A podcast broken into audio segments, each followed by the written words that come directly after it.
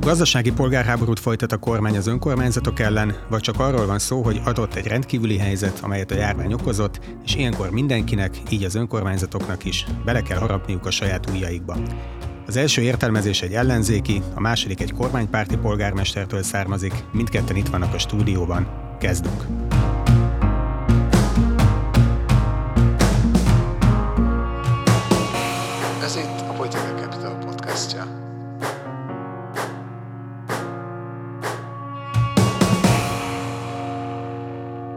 László Robert vagyok, a Political Capital elemzője, podcastjának szerkesztője. Szeretettel üdvözlöm a stúdióban a 23 megyei jogú város egyikének Székesfehérvárnak, illetve a 23 budapesti kerület egyikének József városnak a polgármesterét, Cserpalkovics András, Pikó András. Nagyon köszönöm, hogy itt vannak, nyitottan az érdemi vitára. És köszönjük, hogy itt lehetünk. Köszönjük a lehetőséget. Különböző nyilatkozataikban mindketten utaltak már arra, hogy hiányolják az érdemi vitát, az aktualitásokon túlmutató párbeszédet, a Political Capitalnek pedig vállalt törekvése, hogy ösztönözze a tényeken alapuló higgadt közbeszédet, podcastjainkkal is pontosan ennek kívánunk teret adni. Leginkább az önkormányzatok mozgástere a mai témánk, óhatatlanul a járvány árnyékából kell kezdenünk, de a beszélgetés végén már jó lenne, ha előre tudnánk tekinteni. De először nézzük, mi van mögöttünk. Lassan egy éve hogy beütött a járvány, jöttek a lezárások, annak gazdasági következményei, a kormányzati intézkedések, az önkormányzat lépései. Ki tudnak emelni egy vagy maximum két tényezőt, ami a legnagyobb kihívás elé állította önöket, mint város, mint kerületi vezetőt? Cserpolkovics Andrást hallják. Köszönöm szépen a lehetőséget, és köszönöm polgármester úrnak, hogy együtt ülhetünk itt. Azt hiszem, hogy ez az időszak mindenkinek nyilván egy, egy abszolút rendkívüli időszak volt, amire igazán nem lehetett fölkészülni, hiszen egy ilyen típusú világjárvány az azért nagyon régóta nem volt jellemző a világban, így nyilván Magyarországon, Budapesten vagy éppen Székesfehérváron sem. Talán egy, egy elem van, ami egyébként minden időszak tekintetében fontos, és ebben az esetben még inkább az volt, ez pedig a közösségépítés feladata egy önkormányzatnál, egy polgármesternél, és ebből fakadóan egyfajta hiteles tájékoztatási kötelezettség. Kicsit nyugtatni az, az embereket, kicsit bizalmat adni, kicsit kérni tőlük, ha kell, akkor nyilván a döntéseket megpróbálni elmagyarázni, és a közösségi erőt, az összefogás képességét erősíteni. Ez a szürke hétköznapokon is így van, de talán egy ilyen válsághelyzetben ez különösen igaz. És talán még egy elem, hogy egy kicsit ezért megengedőbb is lehetett volna a közélet is egymás iránt. Biztos fogunk erről beszélgetni, mert hogy ilyen helyzetben senki nem került, ergo mindenkinek ez a helyzethez valahogy és viszonylag gyorsan alkalmazkodni kellett, válaszokat kellett találni. Persze volt, amikor sikerült, biztos volt olyan, amikor nem sikerült, ez akár kormányzati, akár önkormányzati szinten is elmondható, rengeteg döntést hoztunk ebbe, biztos volt jó és kevésbé jó, lehet is majd egyszer ezt értékelni, de az biztos, hogy rendkívüli időszakot éltünk, és hát sajnos még élünk, persze remélem, hogy már nincs abból nagyon sok vissza. Piko András. Nyilván nagyon más a helyzete egy ellenzék és egy kormánypárti politikus által vezetett önkormányzatnak, és megnyugtatom László Robertet, hogy nem fogjuk egymást nagyon dicsérni, de azért az elején hadd mondjam el, hogy Számomra mindig nagyon fontos volt, amikor Cserpalkovics András megszólalt önkormányzatokat érintő fontos szakmai ügyekben.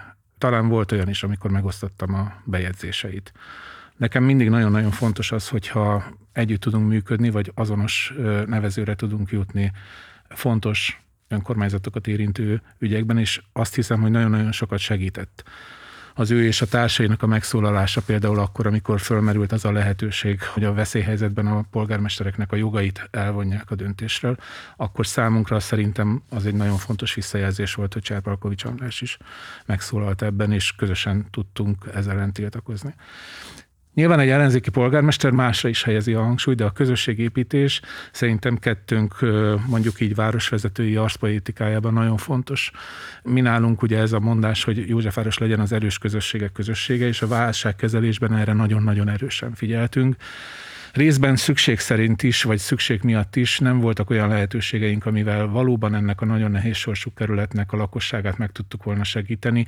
Ezért közösségi gyűjtést rendeztünk, a helyi vállalkozókhoz fordultunk, és ebből sikerült támogatást nyújtanunk. Erről nyilván majd fogunk beszélni, hogy egyáltalán az önkormányzatoknak milyen lehetősége van a válságkezelésben. A másik az a számomra, és nyilván hát én még egy nagyon új polgármester vagyok, de az egy az elmúlt időszak egyik legsokkolóbb élménye volt, amikor, amikor hirtelen egy 4,5 milliárdos hiányjal rendelkező költségvetésnél kellett az önkormányzatnak a működőképességét biztosítani és ebben azt érzem, hogy, és nyilván erről muszáj is lesz majd beszélnünk, hogy nagyon más a helyzete egy ellenzéki irányítású önkormányzatnak, mi ezt érezzük, és más egy kormánypárti önkormányzatnak. Azért is örülök ennek a vitának, mert azt gondolom, hogy kettőnk között sokkal több lesz az azonos pont, még akkor is, hogyha a vitákban tiszteletben tartva a másik véleményét el fogjuk mondani a véleményünket.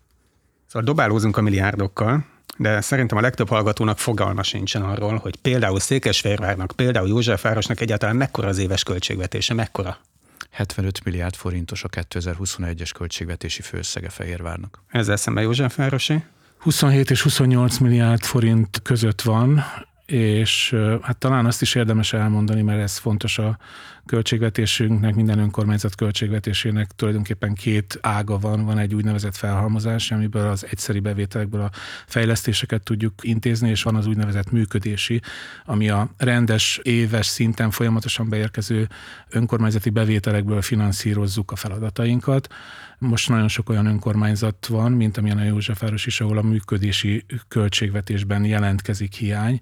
Egyszerűen ezek a kormányzati intézkedések például ezen a ponton biztosan az önkormányzatoknak a működését nagyon megnehezíti hiszen azt a bevételforrást érinti, amelyekből a rendes működésünket kell finanszírozni. Talán még egy számot érdemes elmondani, vagy még egy összefüggés, ami kicsit fontosabb is mindegy adott költségvetés főszeg egy önkormányzatnál, mert ez évente a adott esetben egy, egy nagyobb, vagy éppen, éppen kifutó nagyobb fejlesztés miatt jelentősen változhat, plusz vagy mínusz, önmagában nem sok mindent mond el az önkormányzat helyzetéről. Talán a saját bevétel az egy jelentősebb kérdés.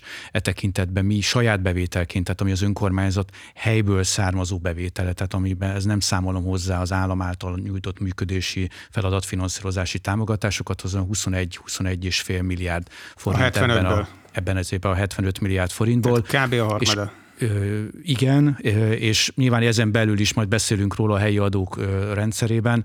Ebben nálunk a legjelentősebb maga az iparüzési adó, ami esetben érthető lesz, hogy miért mondom azt, itt a legnagyobb bevételkiesést Fehérvár önkormányzatánál azt maga a járványhelyzetből fakadó ipari visszaesés jelentette 2020-ban, még akkor is, ha ez végül sokkal kisebb lett évvégére, mint amit mondjuk, ha tavaly április-május környékén beszéltünk volna, akkor a nagy adófizetőinkkel való egyeztetések után mondtunk volna, de így is nyilván jelentős visszaesés mutat mondjuk a 2019-es rekordévhez képest, bevételek szempontjából mondom. Igen, ezt. szóval minden esetre az alapértékeket tekintve Fejvár esetében körülbelül az egyharmad az, ami saját forrásnak tekinthető. Saját forrás. Józsefvárosnál ezek az arányok hogy néznek ki? Hát nem így. Az biztos mondok egy nagyon vagy két nagyon érdekes adatsort, ami a helyzetünket mutatja meg. Fehérvárnak, hogyha jól emlékszem, 2020-ban 26 milliárd 100 millió forint volt a állami, illetve az Európai Uniós fejlesztési forrásokból szánt, illetve megkapott fejlesztései. Ez több, mint amennyi a Józsefvárosi önkormányzat teljes költségvetése. Az iparűzési adó tekintetében, hogyha jól emlékszem a számra, 20 milliárd körül van a, fehérvári összeg, és a Józsefvárosi az pedig 5 és 6 milliárd között.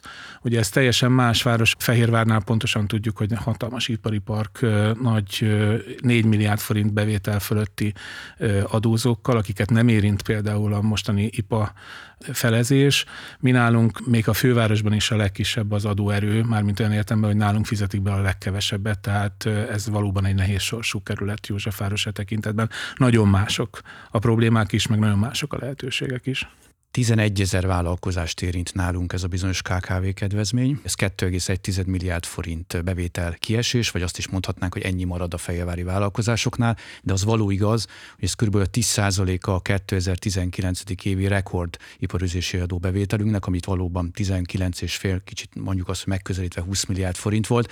Ez azért visszaesett egy 17-18 milliárd forintra 2020-ban, és körülbelül ezzel az adókedvezmény rendszerrel együtt egy olyan 15 milliárd forint várható várható majd az idei esztendőben. Bízunk benne egyébként, hogy ennél nagyobb lesz, csak az a bevétel növekedés, ami a gazdasági növekedésből fakad idén már a tavalyi évhez viszonyítva, abból majd a szabályok miatt 2022 májusa körül lesz önkormányzati bevétel. Ugye két különbséget azért érdemes tenni és megjegyezni. Nyilván egy kicsit más a főváros, a fővárosi kerületeknek a finanszírozási rendszere, mint mondjuk a megyejogú városoknak a finanszírozási rendszere. Nem azt mondom, hogy jobb vagy rosszabb, egyszerűen a kétszintű önkormányzatiságból fakadóan más jellegű ez a fajta költségvetési szerkezet. Nyilván nálunk ilyen értelemben nincs megosztási kényszer, mert nincsenek a városon belül kerületek, és talán amit érdemes elmondani, hogy ez a fejlesztési program, amiről polgármester úr egyébként összegszerűen pontosan beszélt, ebben ugye benne van az a modern városok program, ami nem csak Fehérváré, hanem mind a 23 megyejogú városi, ami mindig is elmondtuk, hogy pártállástól független egy óriási segítség a, a nagyvárosoknak. Abban viszont maximálisan egyetértek, hogy itt most nem is a fejlesztési kérdés a nagy kérdés, mert szerintem fejlesztési forrás, legalábbis a nagyvárosokat, most a megyei városokat értem ez alatt, Budapestben nem kontárkodnék bele, soha ekkora fejlesztési források nem voltak, főleg ha hozzáveszünk a top forrásokat, vagy az uniós forrásokat, vagy éppen az adósság konszolidációba fakadó felszabaduló forrásokat. A működési kérdés szerintem itt most egy nagyobb kérdés, hogy áttért az önkormányzati rendszer egy feladatfinanszírozásra a korábbi normatív finanszírozásról. Szerintem egyébként ez egy jó irány, viszont sajnos az elmúlt években folyamatosan válságtól egyébként függetlenül a feladat finanszírozásra költött arányok azok nem mindig fették az adott feladat ellátásához valóban szükséges forrásigényeket, tehát Szerintem akkor is érdemes lenne erről beszélni, ha egyáltalán nem lett volna járvány, pont azért, hogy ne kerüljenek ugyanarra az útra az önkormányzatok, amire korábban kerültek, és amiből egy, egy történelmi eladósodással lett a különböző szintű önkormányzatoknak. Szerintem az adósságkonszolidáció egy óriási lehetőség volt, de ez az is hozzá kellene, hogy tartozzon, hogy még egyszer ne halmozódjon fel ekkora adósságállománya az önkormányzatoknál. Ebből a szempontból mindegy egyébként, hogy most pártállását tekintve éppen kivezeti azt az önkormányzatot.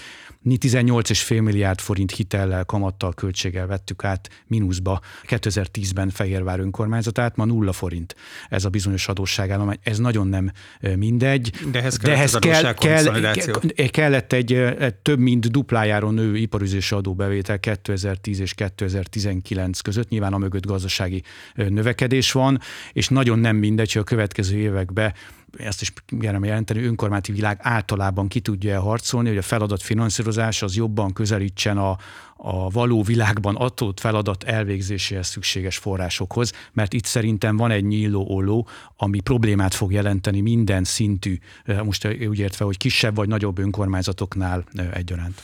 A pártfüggetlenség az több félmondatban elhangzott. Piko Andrásnak az a tapasztalata, hogy pártfüggetlenül jön, jön ez a kormányzati konszolidáció? Hát azt mondanám, hogy igen, abban az esetben, hogyha én is kaptam volna egy két milliárdos karácsonyi ajándékot, mint Cserpalkovics András, ugye itt volt egy 1 milliárd 380 millió forintos kompenzáció, és volt még, hogyha jól emlékszem hozzá, egy 600-700 millió forint közötti pluszpénz. Mi nálunk ugyanebben az időben 1 milliárd 700 millió forintos elvonás történt ugye a Káptalanfüredi gyerektábor ügyében. Tehát, hogy szerintem teljesen más az önkormányzati világ ellenzéki oldalon és kormánypárti oldalon.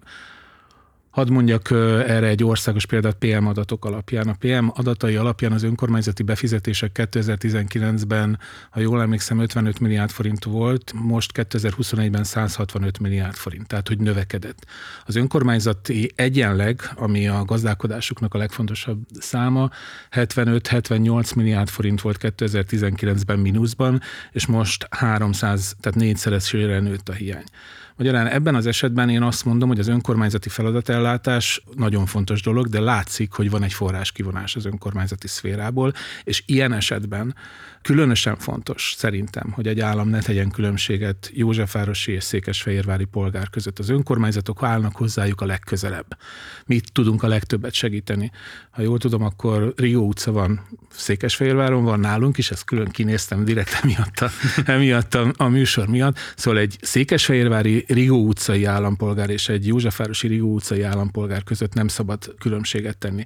Márpedig az, hogy a Székesfehérvár kap kompenzációt ebben a hiányos helyzetben, tehát amikor kivonunk pénzt, más önkormányzatok meg nem kapnak, sőt, onnan ki is vannak, akkor ez olyan típusú egyenlőtlenséget jelent, ami túlmutat önmagában azon, hogy most Cserpalkovics András fideszes politikus, én meg mi is vagyok én? én? Én meg ugye párton kívüli vagyok, mondjuk így, de ugye az ellenzékhez számítok, tehát hogy ez egy, itt, itt ugyanis állampolgárokról van szó. Állampolgárok életét érinti az, hogy az önkormányzat milyen színvonalú szolgáltatásokat tud nyújtani azokból a forrásokból, amelyeknek egy része természetszerűleg állami forrás, és abban maximálisan egyetértek, hogy a feladatfinanszírozás, illetve az önkormányzatok finanszírozása pontosabban a, a közfeladatok elosztása állam és önkormányzati szféra között szerintem rendszerváltás óta, de a következő tíz évnek az egyik legfontosabb feladata lesz.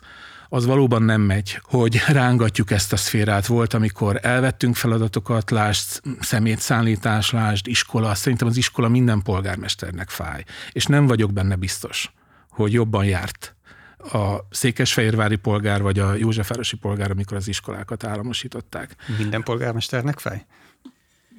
Természet szerintem. A nagyvárosi polgármesterek nem biztos örültek ennek a változásnak. Én úgy emlékszem azért, hogy mindegy 2000 polgármester és önkormányzat viszont a kisebb településeken kérte ezt Ez a kormánytól, hiszen volt egy alulfinanszírozottság még a bajnai csomag ideje óta, ott egy milliárdos normatíva kivonás következett be csak a fehérvári oktatási rendszernek a finanszírozásába, de nem is mennék annyira vissza. Egy dolgot szeretnék pontosítani csak azért, hogy, hogy így maradjon meg a történelem kedvéért. Amikor az adósság konszolidációról beszélek, az ugye két ütemben valósult meg a két 2010-es évek közepén.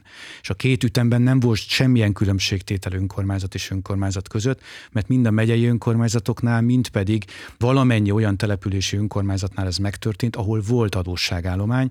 Ez teljesen függetlenül ment attól, hogy annak egyébként éppen akkor milyen polgármestere volt. Mondok példát Szeged városától is, ahol Botka úr, a polgármester nagyon régóta, és Fehérvár önkormányzatától is elvonták ezt az adósságot, és átvállalta ezt az állam. Ez Szegednek is segítséget nyújtott, Budapestnek is segítséget nyújtott, Fehérvárnak is segítséget nyújtott. Tehát én erről az adósságkonszolidációról beszéltem. Ami az évvégi támogatást illeti, én magam egyébként nem véletlenül mondom azt, és képviselem azt a 23 megyei jóváros, ugye most járt Gulyás miniszter úrnál, hogy legyen egy általános kompenzációs elv, mert ezt a vitát szerintem felesleges folytatnunk, akkor, hogyha ha a kompenzációhoz tud mindenki jutni. Az év vége tekintetében is nem csak mi kaptunk a, a vízművünkre egyébként forrásokat, 615 millió forintot, mindegy 300 ezer ember, tehát nem csak Fehérvár vonatkozásában, rengeteg olyan települési önkormányzat van, ahol egyébként nem csak nem Fideszes adott esetben a polgármester. Kapott ellenzéki vezetésű város tulajdonában lévő vízi közműcég is több millió forintot. Kapott ellenzéki város kulturális negyed fenntartására közel két milliárdos támogatást. 70 önkormányzat kapott abba a magyar közlönyben egyébként támogatást. De pont azért, és ezt alá szeretném hozni, azért nem örültem ennek a fajta támogatási szisztémának, mert ezt a fajta politikai vitát alakította ki önkormányzat és önkormányzat között, és ez viszont nem, nem előnye szerintem, és nem értéke az önkormányzati világnak. Tudnék ilyet mondani fordítva is, mert szerintem nem volt szerencsés Szabad Városok Szövetségét alakítani gyakorlatilag a megyei jogvárosok újra alakulásának első napján, amikor még a kormány semmit nem csinált az önkormányzatokkal. Tehát pro-kontra én azt érzem, hogy csúszik bele az önkormányzati világ 2018-19 fordulója óta teszem hozzá az országos pártpolitikai küzdelembe, és most persze belemehetünk, hogy ebbe ki mennyi felelős, lehet, hogy ebben nem értenénk egyet, de talán abban igen, hogy ez nem egy jó folyamat. Az önkormányzati világ nem véletlenül lett az összeférhetetlenség tekintetében elválasztva az országos politikától. Nem véletlen az, hogy a polgármester ma nem lehet polgármester és országgyűlési képviselő. Ez nem csak egy jogi összeférhetetlenséget jelent, nem csak egy munkavégzési képességet, reálisan fölmérő összeférhetetlenség, magyarul két ilyen feladatot nem lehet ellátni, még akár egy városon belül sem egyszerre egy személy, esetében, hanem szerintem ez egyfajta politikai összeférhetetlenség is. Nem azért, mert azt mondom, hogy nem legitim, hogy egy polgármester országos politikai kérdésekből megszólal, nyilván a demokráciában legitim, de nem mindig szerencsés. Tehát én azt mondom, hogy ezt a kettőt, és ebben minket polgármestereket is óriási felelősség terhel, meg kell próbálni szétválasztani, mert ha belecsúszik, a dolog az országos politikai küzdelembe, akkor pro és kontra országos politikai és méghozzá pártközpontú válaszok fognak születni. Na ez egyik településnek sem érdeke, és egyik település polgárainak sem érdeke, sem Józsefvárosban, sem Fehérváron, sem Szegeden, sem egy kisebb ö, településen. És én hiszek abba, hiszek abba, és tudnám adatokkal is bizonyítani, hogy van értelme lokálisan ezt elválasztani. Ha mi jól számoltunk, a kb. 4-4500 olyan szavazón volt 2019 őszén, aki egyébként nem Fidesz szavazó de mégis rám voksolt az önkormányzati választásokon. Ezért van az a plegyka, és... hogy Cserpalkovics Andrást indítani fogják 2022-ben Semmiképpen ország, nem fog országgyűlési választáson. Cserpalkovics András polgármesterként fogja folytatni a munkáját. Köszönöm. Említette, hogy a miniszterelnökségen volt egy egyeztetés a, a, a múlt héten, de még mielőtt akkor erre visszatérnék, még Piko Andrásnak megadnám a szót, hogy erre reagáljon. Igen, szeretnék reagálni. Egyrészt arra, hogy igaza van polgármester úrnak, hogy ott kaptak valóban az év végén ellenzéki városok is, hogyha jól tudom, Miskolc, Salgó, Tarján, Eger és Érd de hát a számokat, hogyha összehasonlítjuk nagyságrendekkel, többet kaptak a, a, azok a megyei jogú városok, ahol Fideszes a polgármester, és ez, ebben maximálisan egyetértek, hogy ez azért szerencsétlen, mert nekem úgy tűnik, mint hogyha az ország vezetői nem hallanák azt, amit a fideszes polgármesterek is mondanak hogy hadd mutassak egy példát, vagy mondjak egy példát erre. 2019-ben, 20-ban is felmerült már az iparüzési adóval adónak a csökkentése, és akkor emlékszem, hogy pont polgármester úr volt az, aki a legélesebben állt ki amellett, hogy jó, ilyet lehet csinálni, hogy iparüzési adót elfelezünk, de akkor a szolidaritási adón keresztül kompenzálják az önkormányzatokat én ezt aláírtam volna. Ehhez képest most egy olyan kompen, a, a szolidaritási adót úgy változtatták meg, hogy Józsefvárosnak 33-szoros növekedett a szolidaritási adó befizetési kötelezettsége 30 millióról majdnem 900 millióra. Persze ez egy bonyolult rendszer, és egyébként az állami finanszírozás visszahozott ebből egy csomó mindent, de így is mi nekünk ez mínuszos lett, tehát ezen buktunk miért nem hallgatnak Cserpalkovics Andrásra? Tehát, hogy ezt, azt kérdezem, hogy a helyben megvan az a tudás, nagyjából ugyanaz, mint ami nálam megvan. E, igazából, hogyha valóban el akarjuk választani az önkormányzati szférát a direkt pártpolitikai szférától, akkor nem kell ilyen módon különbséget tenni, vagy a látszatát is kerülni kellene.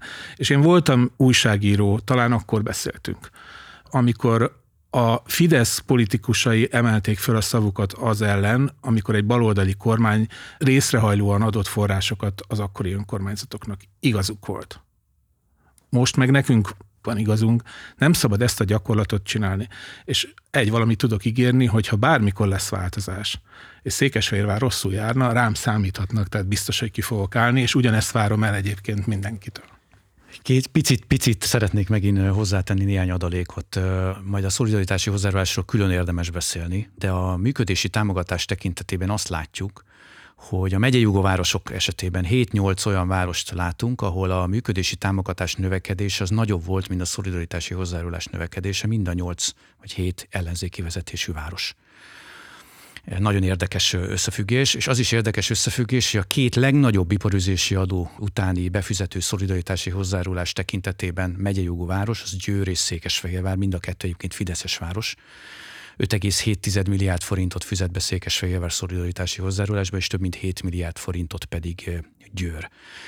És ezt azért hangsúlyoznám, mert az egyfőre eső iparüzési adóhoz képest befizetendő szolidaritási hozzárulás, az szerintem nálunk nagyobb, mint egész Budapesten pedig fideszes városok vagyunk. És itt jön egy nagyon fontos kérdés, hogy ezért szerintem nem az a jó vita, hogy ha azt beszéljük ki, hogy adott esetben most akkor ez mennyire volt részrehajló vagy nem, mert akkor egy stílusvitát fogunk folytatni, ami fontos, egyetértek, lehet is értelmes, sőt, még lehet, hogy, hogy sok mindenben egyet fogunk érteni vagy vitatkozni, de közben a tartalomról elfeledkezünk. Magát a szolidaritási hozzájárulás kérdéskörét lenne érdemes egyszer az asztalra tenni. Volt ilyen korábban is, akkor magas adóerőképességi vizsgálatnak hívták 2010 előtt, szóval volt egy idő, amikor nem nagyon volt ilyen, és pont amikor a köznevelési rendszer rendszerben az iskolák átmentek, egyébként a múzeumok, könyvtárok pedig átjöttek a megyei városok fenntartásába, tehát ott is volt olyan intézmény, ami tőlünk ment az államhoz, és volt olyan intézmény, ami az államtól jött egyébként a, a megyei városokhoz, de ez egy e, ilyen értelemben mellék, mellékvágány. Akkor indult el újra ez a rendszer, mi 900 milliót fizettünk először, most fizetünk 5,7-et. Egyébként azért, mert kb. egy két-három éves csúszásban számolják ki ezt a, az adó befizetést. Ez azt jelenti, hogy a 2018-19-es rekord gazdasági növekedés után fizetjük a szolidaritási hozzájárulást. Ez igaz Budapestre, igaz egyébként Fehérvárra vagy éppen Győre is. Ebből egyébként az következik, hogy a következő két-három évben ennek, ha a képlethez nem nyúlnak, jelentősen vissza kell esni nagyon egyszerű oknál fogva, mert a 20-as, 21-es mondjuk úgy, hogy veszteségeinket a következő években fogjuk elszámolni. Másodszorban pedig az emögötti egyébként akár most KKV kedvezményként a vállalkozásoknál hagyott összeget is akkor fogjuk elszámolni. Tehát ha ez a képlet nem változik, akkor egyébként 22, 23, 24, azt kifejezetten, ha még a gazdasági növekedést is hozzátesszük, bevétel növekedést fog okozni az önkormányzati szektorban. Ezért szerintem, ami nagyon fontos, hogy egyáltalán mit gondolunk erről a fajta szolidaritási elemről. Hosszabb beszélgetést érne meg szerintem, mert sok pro és kontra érv lehet. Jobb módú önkormányzatok, kicsit kevésbé jobb módú önkormányzatok Budapesten belül, nyilván ez a kerületeken belül ugyanígy lejátszható kérdés. Én csak azt tenném az asztalra, hogyha mindig csak arról vitatkozunk, hogy most akkor ezzel csak az ellenzéki városok jártak-e rosszul, az kormánypártiak meg jól, szerintem nem így van, de akkor valójában pont nem a lényegről vitatkozunk, és adunk mindenkinek lehetőséget, hogy csak egy pártpolitikai vita legyen, ahelyett, hogy egy önkormányzati szakpolitikai de bocsánat, vita, vita legyen. Ön látja annak a lehetőségét, hogy ebben a nagyon megosztott politikai rendszerben, amiben Magyarországon élünk, mondjuk ön meg én, ebben az ügyben közösen lépjen föl és járjon el mondjuk a kormányon kapcsolatban, vagy a szemben, hogyha így ítélik. Ugye ez az önkormánya, tehát Fidesz irányítja, Fidesz adja a kormány. Tehát, hogy nem látunk kiveszett Magyarországról az a fajta, hogy mondjam, pártpolitikán átívelő lojalitás és együttműködés, amiről ön beszél de az rajtunk múlik, hogy ez ennek ellenére visszajön-e. Tehát e, ezt, ne, ezt nem tehetjük másnak a felelősségével, ez a polgármesterek felelősség. Az enyém is, e, polgármester úré, karácsony főpolgármester úré, és most sorolhatnánk fideszes és nem fideszes polgármestereket egyaránt, és pro és kontra biztos, hogy föl lehetne sorolni sérelmeket, és szerintem történt egy nagyon komoly változás a logikában 2010-ben. 2010 előtt az volt az önkormányzatiság erősítés, hogy folyamatosan kapták az önkormányzatok a plusz feladatokat az államtól finanszírozás nélkül. Ezért egy mélyen alulfinanszírozott rendszer jött létre. 2010 után szerintem egy jó irányba ezzel indult. Az új önkormányzati törvény önkormányzati kötelező önként vállalt feladatokban jelentősen változtatott. Van, amiben belül én sem értek egyet, például az építési igazgatásnak szerintem az önkormányzati szektornál lenne a helye, nem az államigazgatásban. Biztos lehetne ezt finom hangolni, valamivel magam például tudnék azonosulni ebben a változásban, ami egy nagyon fontos kérdés volt, hogy egyre több olyan program és forrás volt, ahol az önkormányzat mondhatta meg, hogy mire szeretné azt fordítani. Ez például jó irány volt. Majd a feladatfinanszírozás is szerintem egy jó irány volt, aminek az a lényege, hogy van egy adott feladat, ahhoz az, önkor, az államtól kap az önkormányzati szektor egy rendszert, de ezt ápolni kell. Ez nem ugyanaz öt évvel később, mint öt évvel korábban. És aztán én ezt úgy érzem, hogy 18-19 óta kezd ez megváltozni, és szerintem ez nem jó az önkormányzati világnak, és mutogathatunk mi mindig az óvó bácsira, de azért szerintem a mi felelősségünk is benne van ebbe. Például én azt egy pozitív elemnek tartom, hogy a 23 polgármester Gulyás miniszter úrral együtt ült le. Egy helyen vitatkoztunk pénteken kettő és fél órát, ha jól emlékszem bizonyos alapelvekben megállapodtunk, és majd meglátjuk, hogy valamikor március, inkább április folyamán a kompenzációban milyen döntések fognak születni. De ha például ez eredményre vezetne, szerintem ez egy jó alap lehetne arra, hogy ezt egyébként folytatni tudjuk. Én egy kollégáim ismernek, hogy egy nagyon optimista ember vagyok, tehát egy biztos, ha nem teszünk érte, akkor magától ez nem fog megváltozni, vagy nem fog megint visszafordulni egy szerintem eh, ennél fenntarthatóbb eh, irányba. Bocsánat, pont rá szerettem volna kérdezni, hogy miért nem lehet arról több információt tudni, hogy mi történt ott múlt héten ezen a találkozón a miniszterelnökségen. Múlt héten ugye a Huszára megyei jogóváros polgármestere találkozott a miniszterelnökségen, az, a miniszterelnökséget vezető miniszterrel Gulyás Gergelyel. Ha jól tudom, a héten pedig a 23 csütörtökön, Buda, csütörtökön a budapesti 23 kerületi polgármesterrel találkoznak. Poszt, posztoltam a, a Facebook oldalamra. Ön is kiposztolt egy, üre, egy üres termet, hogy itt kezdődik az egyeztetés, de aztán, hogy mi történt ott, nem arról nem volna a GDPR szabályokkal szembe mennem, de a viccet félretéve azért abban egy fontos üzenet volt. Ugye volt bizonyos néhány alapvető dolog, amiben megállapodott a 23 polgármester és miniszter úr, és ezen a keresztül pedig egy ütemtervet is kaptunk, mégpedig márciusban mind a 23 várossal külön-külön lesz egy, egy egyeztetés, mert nem mindenkinek ugyanarra van szüksége ebben a kompenzációban. Valakinek működési támogatás kell, valakinek adott esetben fejlesztési támogatáson keresztül lehet átcsoportosításokat elérni. Erre miniszter úr ígéretet tett, hogy ez március március végéig meg fog történni mind a 23 várossal, és áprilisban pedig ezek a megállapodások a kormány elé fognak menni, és egyébként azt jelezte, hogy egy nappal talán korábban megtörtént a 25 ezer fő fölötti lakosságszámú városok, amelyek nem megyei városok vezetőivel a találkozó, és a hétre jelezte, hogy meg fog történni Budapesttel, illetve a kerületi vezetőkkel az De egyeztetés. Nyilván ott az nem hangzott Volt el. olyan kérés, hogy erről most még ne kommunikáljon semmit Nem zajlott, kifelé, mert, semmilyen kérdés, kérés mert nem azt vettem, hogy az ellenzéki polgármesterek se nagyon beszéltek erről. Sem a kormány oldaláról, három kormányzati szereplő volt jelen, három minisztériumból, a miniszterelnökségből, a pénzügyminisztériumból, illetve a belügyminisztériumból. Úgy tudom, hogy ők fogják egyébként fogadni a kerületi vezetőket. És sem olyan nem hangzott el, hogy erről ne kommunikáljanak, vagy kommunikáljunk, akár kormányzati szereplők, akár polgármesterek. Önök viszont hogy ezen a csütörtökön fognak találkozni a, a miniszterelnökséget vezető miniszterrel. Van bármilyen stratégia vagy előzetes egyeztetés a budapesti kerületi polgármesterek között, amivel, amilyen mandátummal oda akarnak menni, és amit szeretnének elérni? Hát a közgyűlési többséget alkotó polgármesterek között van. Arról nem tudok, hogy a Fideszhez tartozó polgármesterekhez kell van-e. Remélem, hogy van ilyen. Nekem az most egy kifejezetten jó érzés, hogy polgármester úr megint megerősítette azt, amit egyébként a megyei jogú városoknál, ha jól tudom, egységesen, hogy kiálltak fideszesek és nem fideszesek is az önkormányzatokat érintő egyenlő kompenzáció mellett, tehát hogy mindenki kapjon, kapjon ilyet. Ez szerintem nagyon Igen, egy közös fontos. levél született erről. Ez egy nagyon-nagyon fontos, és én uh, ugyan most nem tudom elképzelni, hogy hogyan fog ez Budapesten alakulni, itt azért elég nagy az adokkapok, de nagyon fontos lenne, hogy Budapesten is legyen egy ilyen közös levél. Ez szerintem pont az, amiről Cserpalkovics András is beszélt, és amit én is nagyon szeretnék, és ez a legjobb érv a kormány számára is az ellen a szerintem megalapozott váddal szemben, hogy politikailag diszkriminálja az ellenzéki városokat, hogyha ezekre a megjegyzésekre, illetve ezekre a nagyon egyértelmű jelzésekre, amelyekben ott vannak a fideszes városvezetők is, pozitívan tud reagálni. Én erre számítok, hogy csütörtökön ezt ugyanígy föl fogjuk tudni vetni. Nyilvánvalóan lehet, hogy egy kicsit karcosabb lesz majd a hangulat, de hogyha ehhez a menetrendhez tudja tartani magát a kormány, és valóban, jól emlékszem, húsvét, tehát valamikor április tájékán. Igen, az volt a hely, hogy márciusban megtörtént Így a városokkal, áprilisban és áprilisban valamikor egy kormány döntés kapcsolódik majd ehhez. Az nagyon fontos, ugye az önkormányzatok most elvégzik a megfelelő munkát, eléggé ilyen mozgó célpontra kellett lőni, amikor a költségvetést csináltuk. Ugye mi nálunk a, az iparüzési adó elfelezése az december 23-án történt.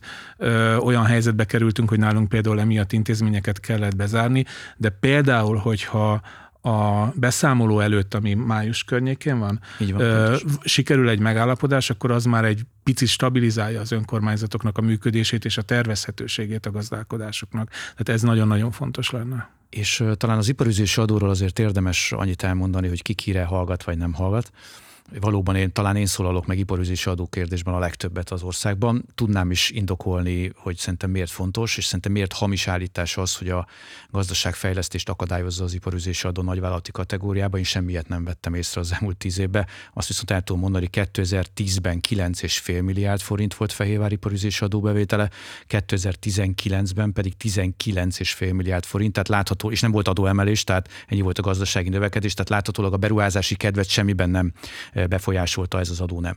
De azért azt elértük, és ez fontos, hogy a versenyképességi tanácsnak a javaslata az nem az volt, ami a kormányzati döntés lett aztán később, az volt, hogy az iparüzési adót általában felezzék el, vagy szüntessék meg és vezessék ki a finanszírozási rendszerből. Ugye ahhoz képest itt egy 4 milliárd árbevételű, 250 fős foglalkoztatotti szint alatti vállalkozások esetében idén kettő helyett egy százalékot kell fizetni iparüzési adóba. Ráadásul vannak olyan települések, települések, mint például Győr, ahol ez nem is 2 százalék eleve, hanem 1,6 százalék. Tehát, De abban egyetértő azért nincs minden város abban a helyzetben, mint Székesfehérvár, ahol, ahol sokkal nagyobb igen, ipari viszont, vállalkozások viszont vannak, fizetünk van, is, ez egy sokkal fizetünk is 5,7 milliárd forint szolidaritási hozzárulást, ami a többszöröse, mint az ellenzéki vezetésű megyei városok többségének. Nem, nem kicsivel több, többszöröse annál van, aki most kezdett el ilyet először fizetni, mert már hosszú évek óta fizetünk 3-4-5 milliárd forintokat. Tehát igen, a bizonyos szempontból ahol van különbség város és város, település és település között. Én ezért mindig aláhúzom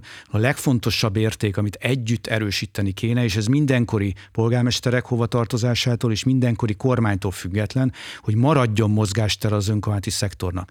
Én azt elfogadom, mert járványhelyzet erre senki nem készülhetett föl, hogy ebben mindenkinek valamilyen újjába most bele kell halapni. De ha most elvonatkoztatunk a járványhelyzetre, és azt mondjuk, hogy újra normalizálódik a világ, és nyilván gondolom ebbe hiszünk, bízunk, dolgozunk, akkor nagyon jó lenne, hogyha a helyi mozgástér meg lenne, hogy nem térnének vissza azok az idők, amikor arra lehetett pályázni, amire kiírtak pályázatot. Ami nem azt jelenti, hogy haszontalan dologra pályázott egy önkormányzat, csak nem biztos, hogy arra pályázott volna, ha szabadon dönthetett volna a felhasználási módszertanról. Tehát van néhány olyan elem, amit szerintem a mindenkori önkormányzati szintnek közösen kellene tudnia érvényesíteni. Van, amikor ebben majd sikeresek leszünk, van, amikor kevésbé leszünk sikeresek, de ha ha dobbantónak tekintjük csak az önkormányzati világot, akkor előbb-utóbb ez a párbeszéd megszakad teljesen, részben akár egymás között is, de, de más szinteken is, és az nem, nem tud abból az önkormányzati szektor jól kijönni. El kell dönteni, hogy valaki önkormányzati vezető, és ebben szeretne politizálni, vagy országos pártpolitikus. Nem jobb vagy rosszabb az egyik, mint a másik. Mind a kettőre ráadásul egy demokráciában szükség van,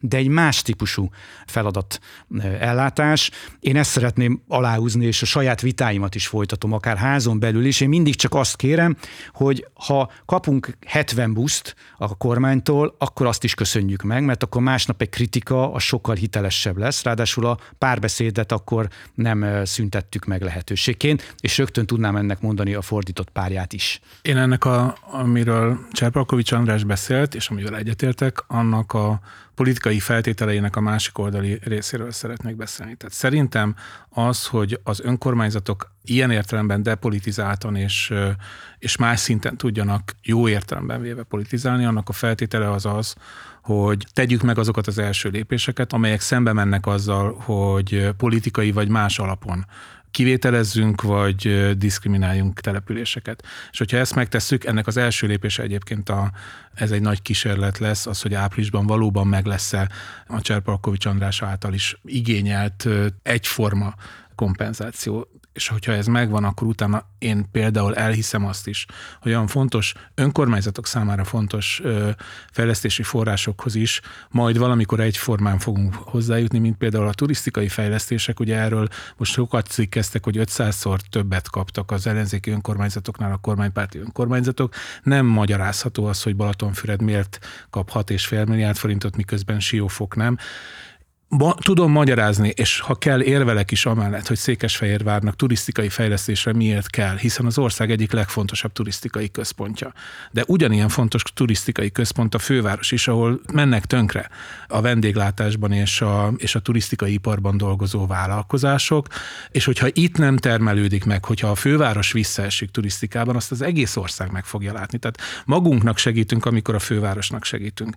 És akkor itt jön be az a kérdés, amiről az elején már talán ejtettünk egy pár szót, és akkor megint az elismerés hangján szólok. Székesfehérváron megtörtént az, amit, amiben én hittem, hogy meg fogom tudni csinálni Józsefvárosban. Ott például, hogyha jól tudom, akkor azok, akik elveszítették a munkájukat, kapnak 100 forintos támogatást, ugye a járvány alatt ebben a szektorban, Sőt, azt is meglépte Cserpalkovics András, amiről az ellenzék sokszor beszélt, hogy a három hónapos álláskeresési járulékot azt még egy hónappal meg tudta dolvani Székesfehérvár.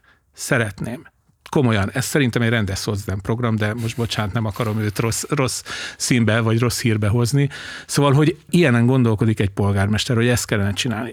Csak van, akinek van rá pénze, és van rá lehetősége. Nekem Józsefvárosban arra van lehetőségem, hogy a legszegényebbeknek 30 és 50 ezer forintos egyszeri segélyt tudjunk adni, és azért sorban állnak, rendesen. Szóval, hogy Abszolút egyetértek, fejezzük be ezt, és egy valamit tudok mondani, hogy szerintem ezt minden egyes, bármilyen színű kormányjal szemben az önkormányzati szférának föl kell vállalnia, és ki kell harcolnia azt, hogy ez a típusú önkormányzatok közötti megkülönböztetés, ez felszámolandó, kezdjük el, mert nem rólam, nem, nem, nem a politikusokról van szó, székesfehérvári polgárokról, meg józsefvárosi polgárokról a végén ők állnak ennek a történetnek, nem mi. Igen, csak akkor az asztalra az összes ilyen kérdést ki kell tenni, mert fordítottját is tudnám mondani, közösségi közlekedés finanszírozása 12-13 milliárd forintot kap a főváros erre állami támogatásként, az összes 23 megyei város ma már egyetlen egy forintot sem, miközben a 23 városnak a közösségi vállalatai, közlekedési vállalatai egy nap pontosan ugyanannyi utas szállítanak, mint a BKV. És akkor innentől kezdve azt tudom mondani, hogy a fejvári polgár ezért a közlekedését semmit nem kap, egy más várospolgára megkap. Tehát csak azt mondom, hogy az egész önkormányzati szektorban vannak szerintem jól működő elemek, és vannak olyan elemek, amik innen vagy onnan nézve ellentmondásokat tartogatnak, és ezt jó lenne kivonni az alól a vita alól, hogy akkor most ebből mi ellenzéki és mi nem ellenzéki, mert ha ez a vita, akkor mindenki pártpolitikai véleményt fog megfogalmazni, és ez igaz a kormány, kormányra is, és igaz a polgármesterekre is. Én ezért mondom, hogy ha azt mondjuk, hogy ez egy eredmény munka is, amit egy polgármester tudott szerezni forrást, vagy nem tudott szerezni forrást, akkor, akkor ez egy eredményesebb politikai alkuhelyzetet tud eredményezni, mint ha állandóan csak kormányt akarunk váltani önkormányzati pozícióból, mert arra majd a kormány egy ugyanilyen politikai választ fog adni, és az egy nagyon nehéz helyzet lesz a mindenkori önkormányzatok tekintetében. Tehát nem győzöm hangsúlyozni, hogy ez alapvetően persze mindegyikünknek van politikai hovatartozása, mindenki tudja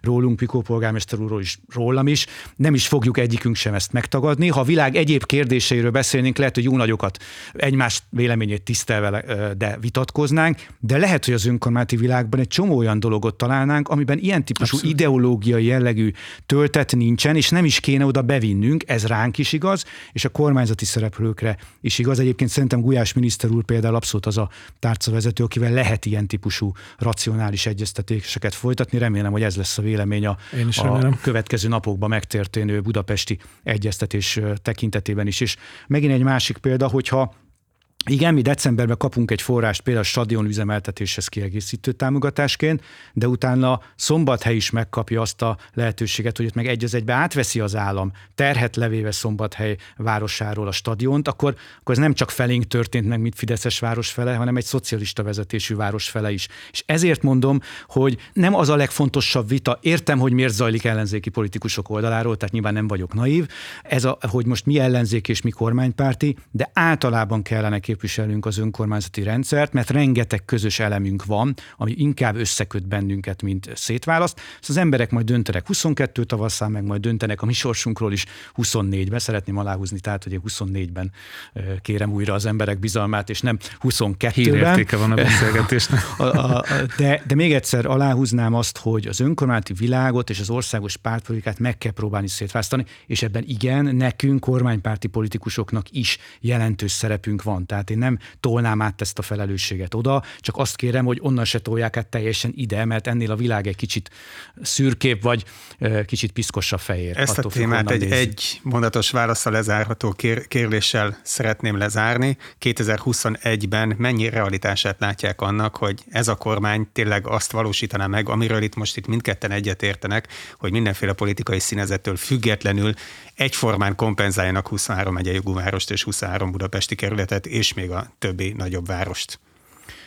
Ez is egy jó kérdés lenne, hogy mit tekintünk egyforma kompenzációnak, mert mondjuk a legnagyobb adóbevétel neve, kiesése biztos, hogy mondjuk Budapestnek, Győrnek és Fehérvárnak van. Nevezzük ha, méltányosnak. Vagy amire azt tudja mondani a helyi közösség, hogy igen, ezt méltányosnak tekinti, ez nem teljesen ugyanaz a módszertan feltétlenül. Úgy gondolom, hogy ez a kormány adta az adósságkonszolidációt minden településnek. Ez a kormány adta a modernvárosok programot valamennyi megyei városnak, és ez a kormány adta az uniós forrásokat topként felhasználva szintén a megyei városnak egyenlő alapon, független attól, hogy melyik várost kivezet és milyen politikai hovatartozású. Ez a kormány, Tehát én bízom van, benne, adott bízom, ajándékot, van, akinek nem adott karácsonyi Még egyszer, ellenzéki városok is kaptak, csak más címen ugyanazokba a közlönyökbe támogatásokat. Tehát pont ezt a vitát szeretném levenni előre a rendszerről, mert akkor ez innentől kezdve nem egy tartalmi és szakpolitikai vita lesz. Tehát én hiszek abba, hogy igen, ez a szektor képes elérni olyan eredményeket, amire mindegyikünk polgármesterként azt tudja mondani, hogy a járványhelyzetbe bele kellett tudjon harapni valamelyik új nyúljunk de úgy, hogy utána egyébként tovább tudjunk élni, fejlődni, és a következő években növekedni, egy dolgot nem elfelejtve, hogy a magyar emberek településeken élnek. Ez a mi legközvetlenebb otthonunk. Azt gondolom, hogy Józsefvárosi is büszke a saját kerületére, a budapesti büszke Budapestre, és bízom benne, hogy a minél több fehérvári büszke arra, hogy ő pedig fehérvári. Tehát nem a mezőn élnek az emberek, hanem bent a településeken. Ha ezek a települések fejlődnek, akkor az otthonaink, a közös otthonaink fejlődnek. Nekem nagyon sok érvem van arra, hogy ez alatt a, tehát hogy ugyanez a kormány egyébként most az ellenzéki a Budapest, Józsefváros esetében, és pontosan tudom, hogy nem a fideszes önkormányzati vezetők sugallatára, hanem más szintén politikai megfontolásokból hoznak olyan döntéseket, amelyeket nagyon nehezen tudok értelmezni másképpen, mint politikai döntéseket. De vissza akarok térni arra a kérdésre, mert szerintem a legfontosabb az az, amiben most egyetértünk, hogy ez a cél.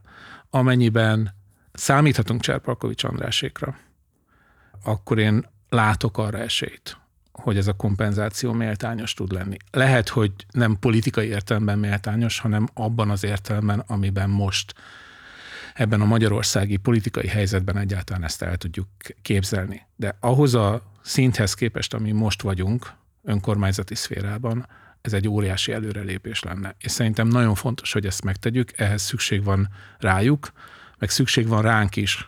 Ez egy politikában a legfontosabb az az, hogy legyen valami minimális bizalom és közlekedés. És diskurzus. És diskurzus. Kommunikáció. Szerintem az, amit most mi csinálunk, az pont ilyen bizalomépítő beszélgetés. Tehát, hogy én most nem fogom azt mondani, hogy kizárt, hogy ilyen legyen. Azt gondolom, hogy ha ebben a szellemben megy tovább, áprilisig a dolog, akkor erre van esély.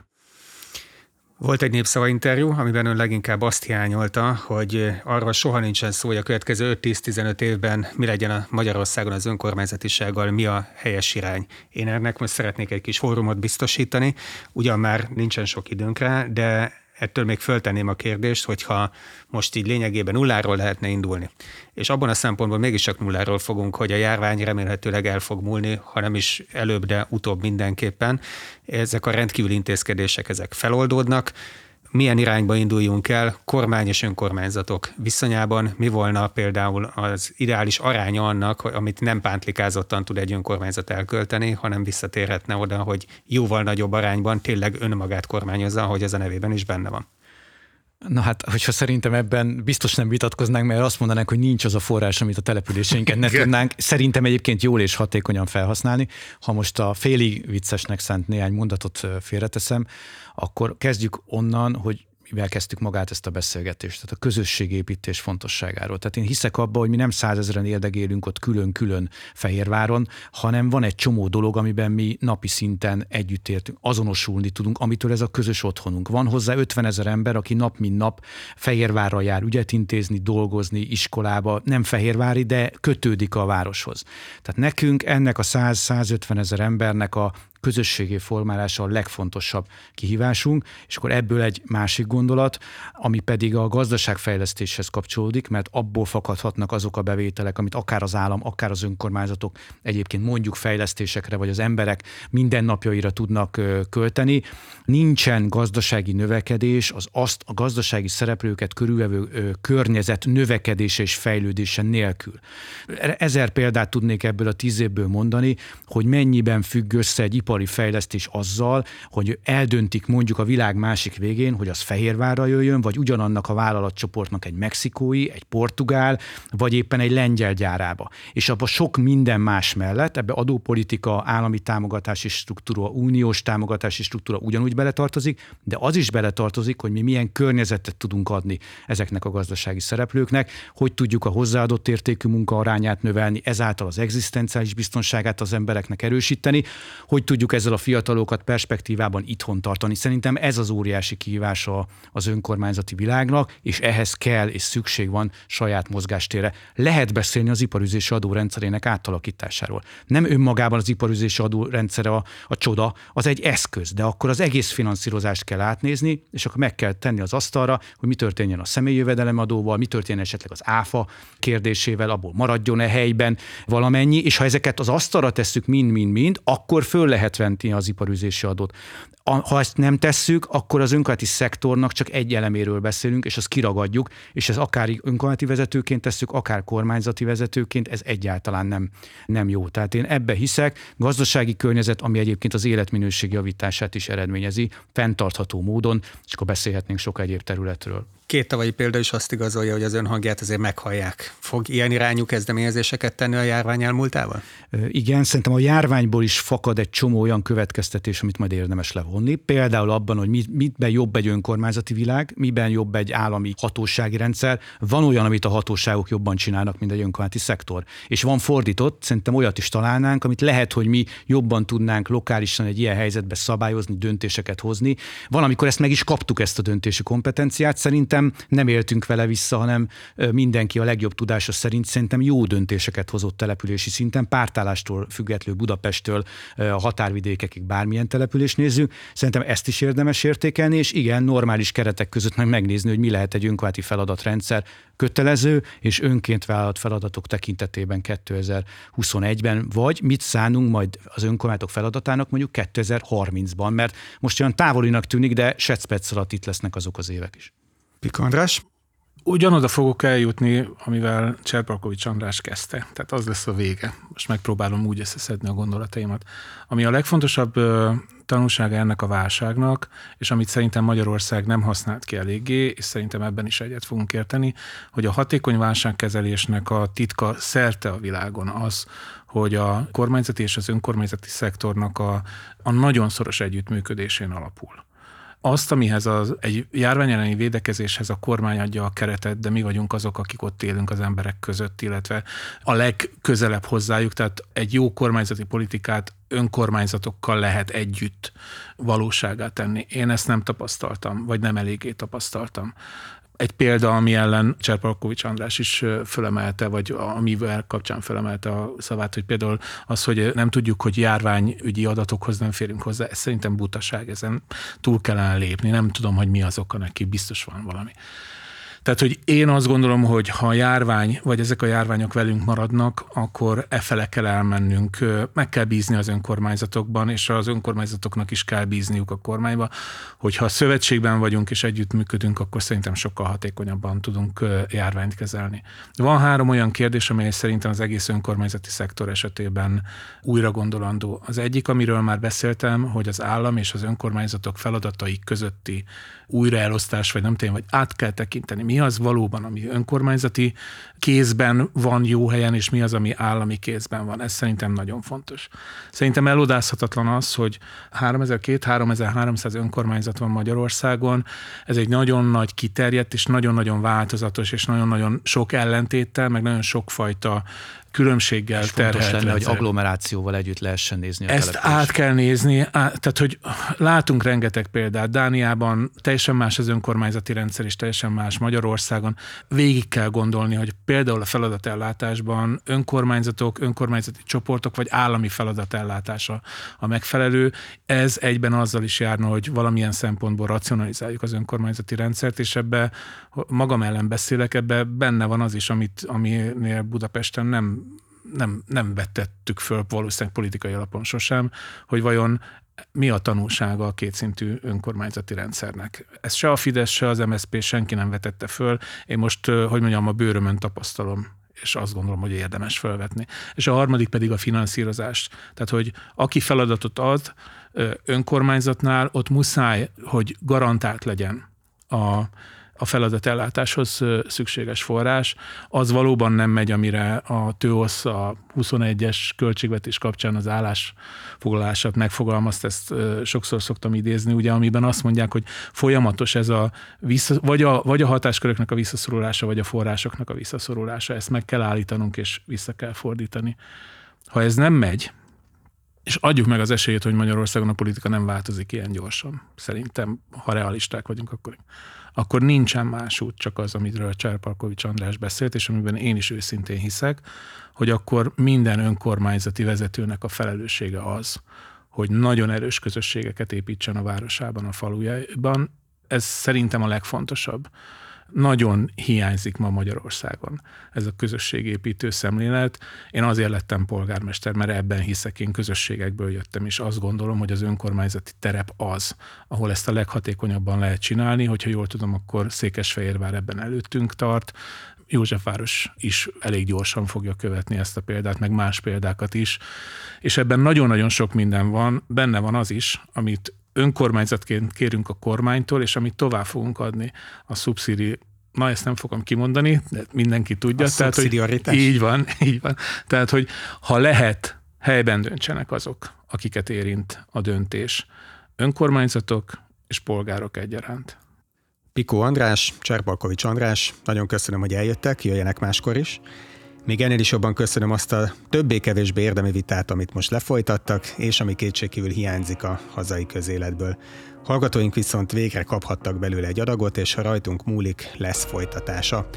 Hamarosan újabb podcasttal jelentkezünk, addig is figyeljék a honlapunkat, Facebook, Instagram oldalunkat. Ha még nem tették, iratkozzanak fel hírlevelünkre, vigyázzanak magukra. Viszont hallásra!